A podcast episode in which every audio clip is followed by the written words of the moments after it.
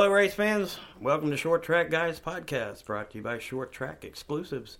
I'm your host, Thomas Battis, alongside two other short track guys and good friends of mine, Jim Pokrant, driver of the number 07 can'tquitfishing.com sportsman here locally at Five Flag Speedway, and Ted Baber of Ted Baber Video Productions here locally also in Pensacola.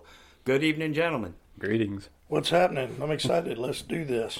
It looks like it's going to be a lot of fun. Yeah, we've got a lot to talk about. We're going to first get back to uh, local season here with the sportsman class, which you are haven't been actively involved in a long time.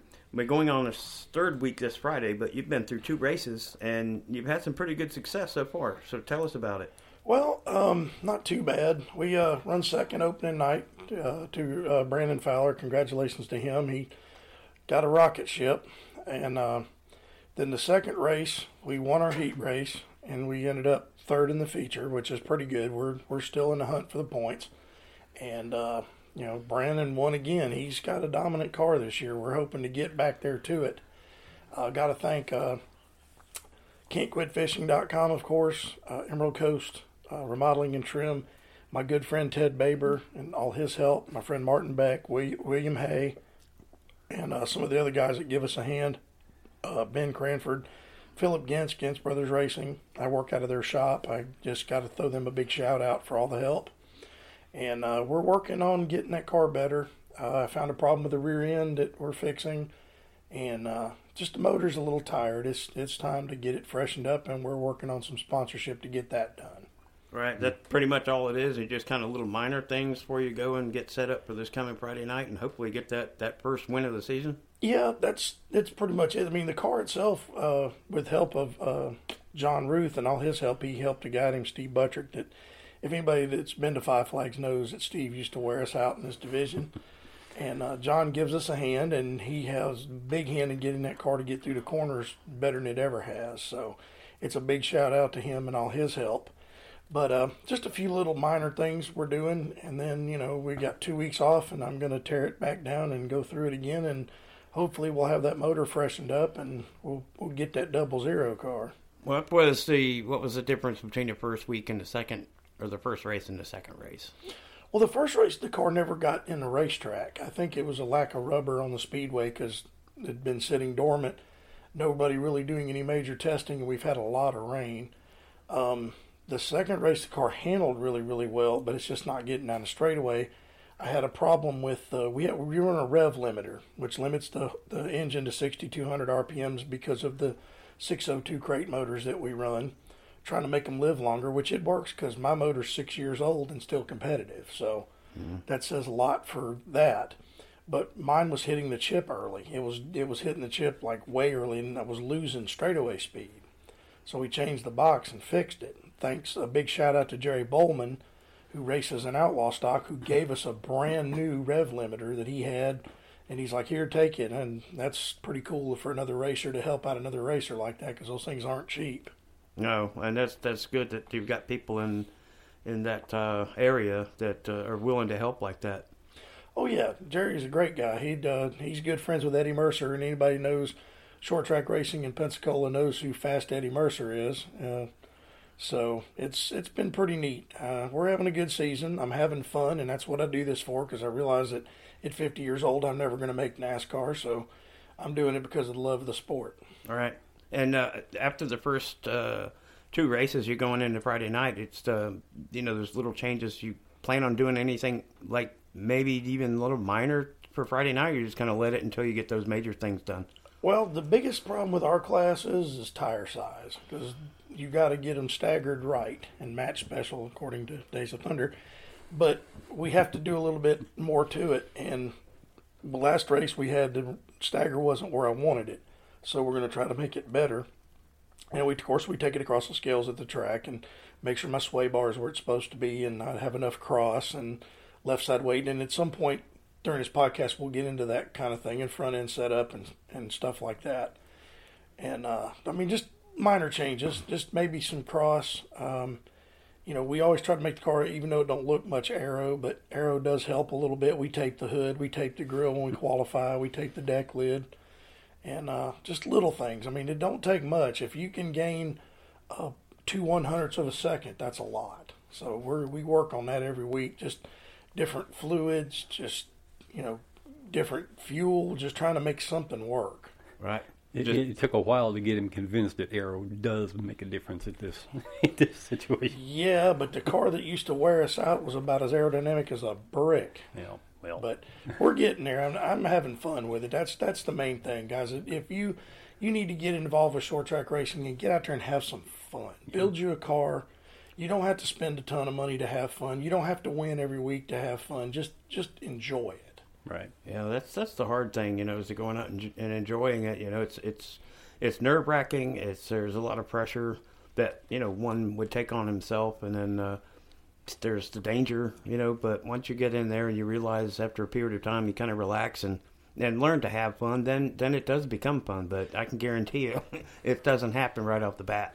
Well, it, it all depends. I mean, I, I I did it because I love the sport from the time I was nine years old. I've been going to Five Flags since I was nine, and watching some of my heroes like Wayne and Junior Niedecken and Dickie Davis and and um, guys like Gary Ballou and Darrell Waltrip and Bobby Allison and these guys that are just Neil Bonnett. These guys are just heroes, and if they can do it, I can do it. And you know, I never had the funding to to run up front until I started, you know, getting a little bit of help here and there. But just to be on that racetrack making laps is is just awesome. It's fun. Everybody I'm around is. I've made so many friends doing this. You know, it's it's not just the racing; it's the friendships and the lifelong people that you know and and getting to meet people that were your heroes. You know, just and and what's really cool is when a guy like Eddie Mercer knows who you are. Hmm. You know, you're just a local little street stock guy, and he comes, "Hey Jim, how you doing? Good to see you." You know, it's stuff like that is super cool to me. Right, right. And uh, wish you all the luck uh, this Friday, and we'll get together next week and, and catch up on all the results there, and as we're going to do throughout the, the rest of the season. And uh, Ted Baber of Ted Baber Video Productions is in the house too as a guest. And um, what kind of relationship have you had with Jim throughout the years? Well, believe it or not, it's been exciting. I remember one of the best races I ever watched with him was I was basically just covering the track like I normally do, it, but I kept noticing this one car that seemed to be creating all the excitement, and that was Jim, of course, and he, he is Mr. Excitement out there sometimes. You really have to, if you want to have fun, you want to watch if somebody has some excitement, just keep an eyeball on him, and that it's going to guarantee you're going to have a good time. Yeah, and uh, how long how long have you been doing video? As This is my 22nd year. twenty two years. Yes. Uh, strictly racing. Yes. Right. I, I, tried drag racing once and kind of like watching paint dry. So Ah, so how how did you get interested in how how did you get started video production with the with the racing scene? uh, I'd been in either radio or TV for quite a while, and I actually started at the go kart track, uh, the local Pensacola Raceway Park. Mm-hmm. I'd been out there two years, and about halfway through my second year, I just wandered up to Five Flags and asked them if they had anybody doing it, and they said no. And I'm like, I was getting a little stunned that Right. nobody was covering it like that, and I just picked up on it from there, and we went ahead, you know, just as fast as we could go, go on out. And here you are, twenty two years later. Yeah, it's, a, it's a, a job I built, a career I made on my own. Right. Well, uh, welcome, and um, it's good to see you again. I know we've we've been uh, friends for quite a few years, not quite as long as Jim, and but um, I've known your work, I've seen your work, and um, I'm sure everybody appreciates you know your efforts and, and what you've done. They're always excited to get around and seeing what results because when you're in the race car and you see video, it's it's a different perspective. Right. And when you have somebody that's readily available that's doing it out there, and they know you're consistent, it's it's exciting to look back at it and learn from it. Really, so, so that that's a good deal. It is, and he does an in car in my car, so it, that helps too. I get to watch myself drive the car, and you know maybe I didn't feel something or see something, but I can watch that video and go, "Oh, that's when that happened," you know. But like you said, I, I try to make things exciting. He's he's got some pretty interesting video of me sometimes showing my behind when I'm angry. Yeah, once or twice. uh, yeah, I've gotten out of the car and acted silly, but Racing racing seems to bring out emotions in everybody. oh god, yeah, it can make you can get pretty upset at times, especially when you get stuffed in the fence coming to a caution by a certain re, uh, radio DJ. who, who shall go unnamed? Yeah, who speaks in cursive. That's a that's an inside joke. Well, the one thing about this season and last season as well is you're putting the car on the trailer consistency with no dinks, no bends. Well, except for the Derby once or twice. yeah, I cut a tire down at Snowball Derby. We had a we had a car to win the race, and I was passing a guy on the outside. And he got loose and caught my left rear and cut the tire down. And we spun. We come into pits. We changed the tire, and somebody who remained nameless let my jack down without not one of my crew members. So I'd take off with four lug nuts and they made me come back in put a lug nut on, and they wouldn't give me a courtesy lap. So when I rolled out on the racetrack, the leaders were coming into turn one at full song. I ran the, t- I, I outrun the leader. I actually put a straightaway on him, come back around, caught the tail end of the field. So I, I just got to get uh, anybody out there can help me with my derby luck. That would be great because I have the crappiest luck at the snowball derby. Oh, maybe Bubba can give you a call. Yeah, you guys, you guys can work oh. together and both oh. win, both win the same year and get the monkeys off both of your backs. I, th- I think we both need some rabbits feed or something. Yeah. You know, I don't know what, but car full. I happened to be the guy that had the last lug nut in my hand when the jack was dropped down. So I went zoop, and he took off with that. I was like, what was this all about? Oh wow! Yeah, it wasn't wasn't our guy that was supposed to jack the car that did it either. Uh, he shall remain nameless, but I I chewed his behind after that race because I couldn't believe how fast we were, and then you know I was two tenths faster than the leader when the checkered fell, and that's enough to make you want to puke. Yeah, yeah I can imagine. Well, Ted, you Ted, you brought up a, a good good kind of point of view there between 2020 and 2021. Last year, knowing what everybody's gone through um, and then now 2021, we're two or three races into our well, two races into our local season coming up on the third Friday night. But um, what, as far as you guys know, what what have you seen out there that's different between last year and this year, and what would you anticipate it throughout the season? Hmm. Well, one thing I would like to see is more cars, higher car count throughout. Well, some classes are better than others. I'd like to see people get them out of the uh, out of the garage, get the tarps off of them, get them cleaned up, and let's get out there and get after it and have some fun. Yeah, I agree. That's that's something we need. We need car count in the two lower divisions, which I understand. You know that some people financially it's hard to do that, and don't think I don't, because believe me, I, I run on a slim budget. And if it wasn't for Can't Quit Fishing, which I went and saw uh, James before I came over here, and he gave me some money to race on Friday night a gentleman named Jeff Strong who's buying me a couple of tires, Ted who helps me out when he can, my buddy Will who buys a tire here and there, my buddy Rick, uh, tech master out of Fort Walton Beach, who works on BMWs. If you have one, go see him. But I mean, they all help me, and they're doing it as a friend thing. It's it's pretty yeah. cool, and you know we do really well for what we have. I mean, I'm in an eight year old car right.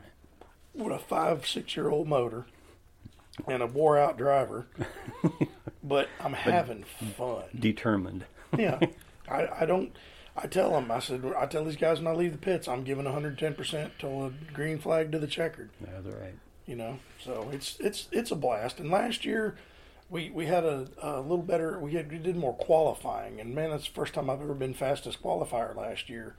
Because old car was rolling through the center, thanks to John. Yeah, he's got it hooked up. Yeah. But you know, it, with the COVID thing last year, it, it shut a lot of things down and it hurt a lot of short tracks. There's some of them, so many of them closing. And that's one of the reasons why I wanted to do this podcast. Also, get the word out. Get your butt in the grandstands. Yes. Come to Five Flag Speedway, drink a beer, talk to your buddies. The racing product is pretty damn good in, in every division. So, uh, for those of you that that are dirt fans, come watch asphalt. Us asphalt guys go to the dirt track, and we watch and help and we want all dirt, all short tracks to survive. And to do it, we're going to have to get out there and get people in the grandstands. And Tim Bryant, who promotes Five Flag Speedway, knows that I will do whatever it takes to help him. That's it. I mean, we have lost so many speedways due to that one that one factor, a lack of support. Yeah, yeah. Oh, my hats off to the Bryant family and everybody out there at Five Flags. They've done they've done an incredible job since taking over. What no two oh three something no, they, like. Uh, yeah, it was somewhere around in there. I think yeah. it was. It's just before I got started. Well, yeah, it was 03, I believe, because it was the first of the drivers' meeting before I got started. But my hats off to them and that whole crew. They have worked their tails off they and have. built it to what it is now. And um, even fought through the pandemic like everybody else has had to do with protocol and CDC and all they've done a really really good job, and I'm so proud of them and and happy for that family to. You know, to, to, to preserve Right. history, you know, because that track is historic. It Oh, goes yes. back a long time, and it's got a lot of names attached to it. And I hate to see it be plowed over and have an apartment complex or a shopping mall pulled over it. But They've really walked a tightrope with this COVID thing too, trying to keep the state happy, trying to keep all the the county officials happy, and everything, just trying to keep mm-hmm. it going. right, right. Well, that's uh, kudos to them for sure. Um, well, uh, we can move into youth and talent, which is another subject that we've got you know going on with the short track, whether it's pure stocks or Well, sportsmen or outlaws or you want to go late models. If you got youth and you've got talent, Didn't we just have a 13 year old win a race out there Friday night? I think so in the trucks, wasn't it? It in trucks. Wow, Holy cow! yeah, Well, the only thing about youth, th- th- this is this is just me talking. This is this is a veteran, been doing this for years. These young young kids that are racing in these things do not pick up a wrench. They don't know what it takes to get the thing put together. It's mom and dad write a check. Kid gets a nice race car. He they hire somebody to work on it. The next thing you know, the kid's running up front because he's got the best equipment. Right. And I think personally, and just my opinion, I think you should have to work on the thing because you'll appreciate it more. I, I've seen these rich kids destroy late models, wipe out half the field, and just walk away. Like "Pff, I don't care. Grandpa, Grandpa will write a check. I'll get, a, I'll get a fresh car to be pulled out of the backup, and we'll be racing next week.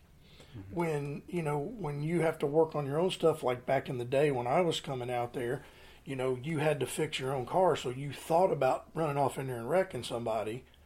You know, I mean that's that's like at, at Martinsville a few years ago when that when that Miller or uh, Matt, I can't think of his name, cleaned out the first two cars, including Bubba Pollard, and for what?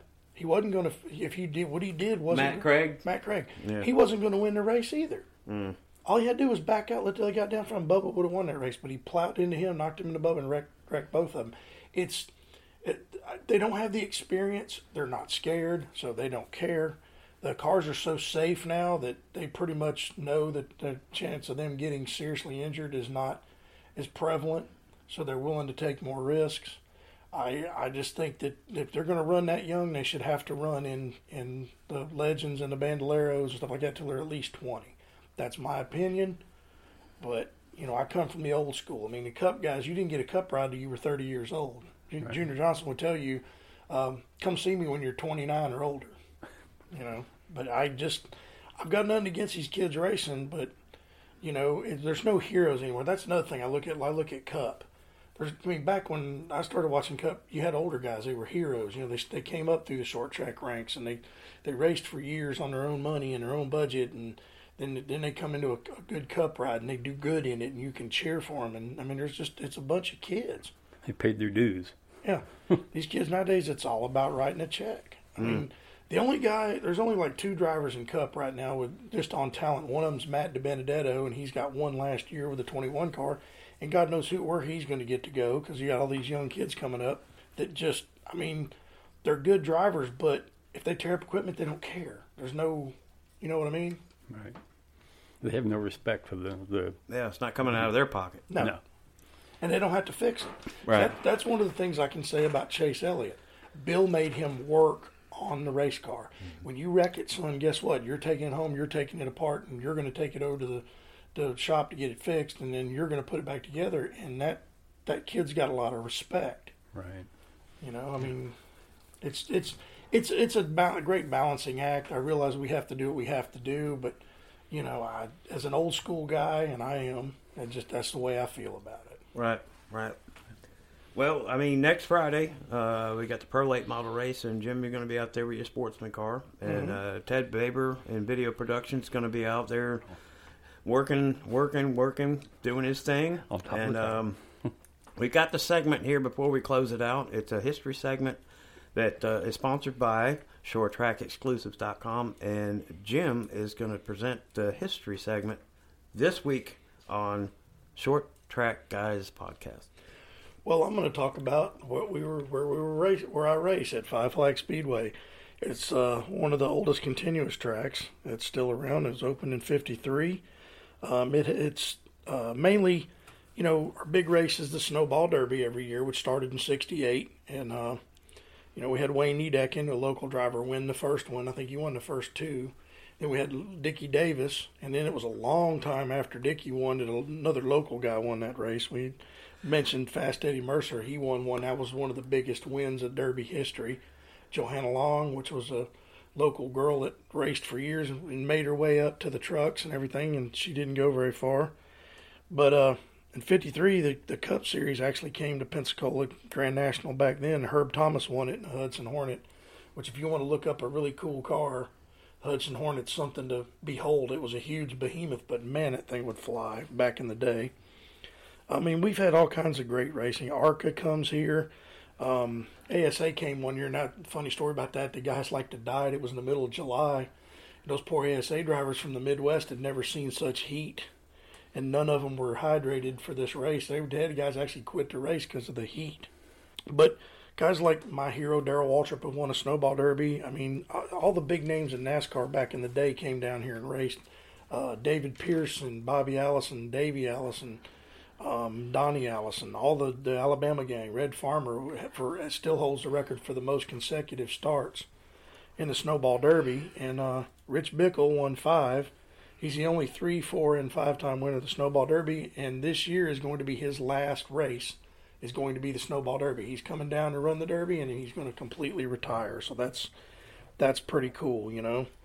Um, and uh, last year's Snowball Derby winner, I'm sure he'll be back. Ty Majeski, who won the Rattler and Op this year. That that's a that's one of those guys that's underfunded, don't have the money to write checks, but the kid's got a ton of talent and deserves a shot.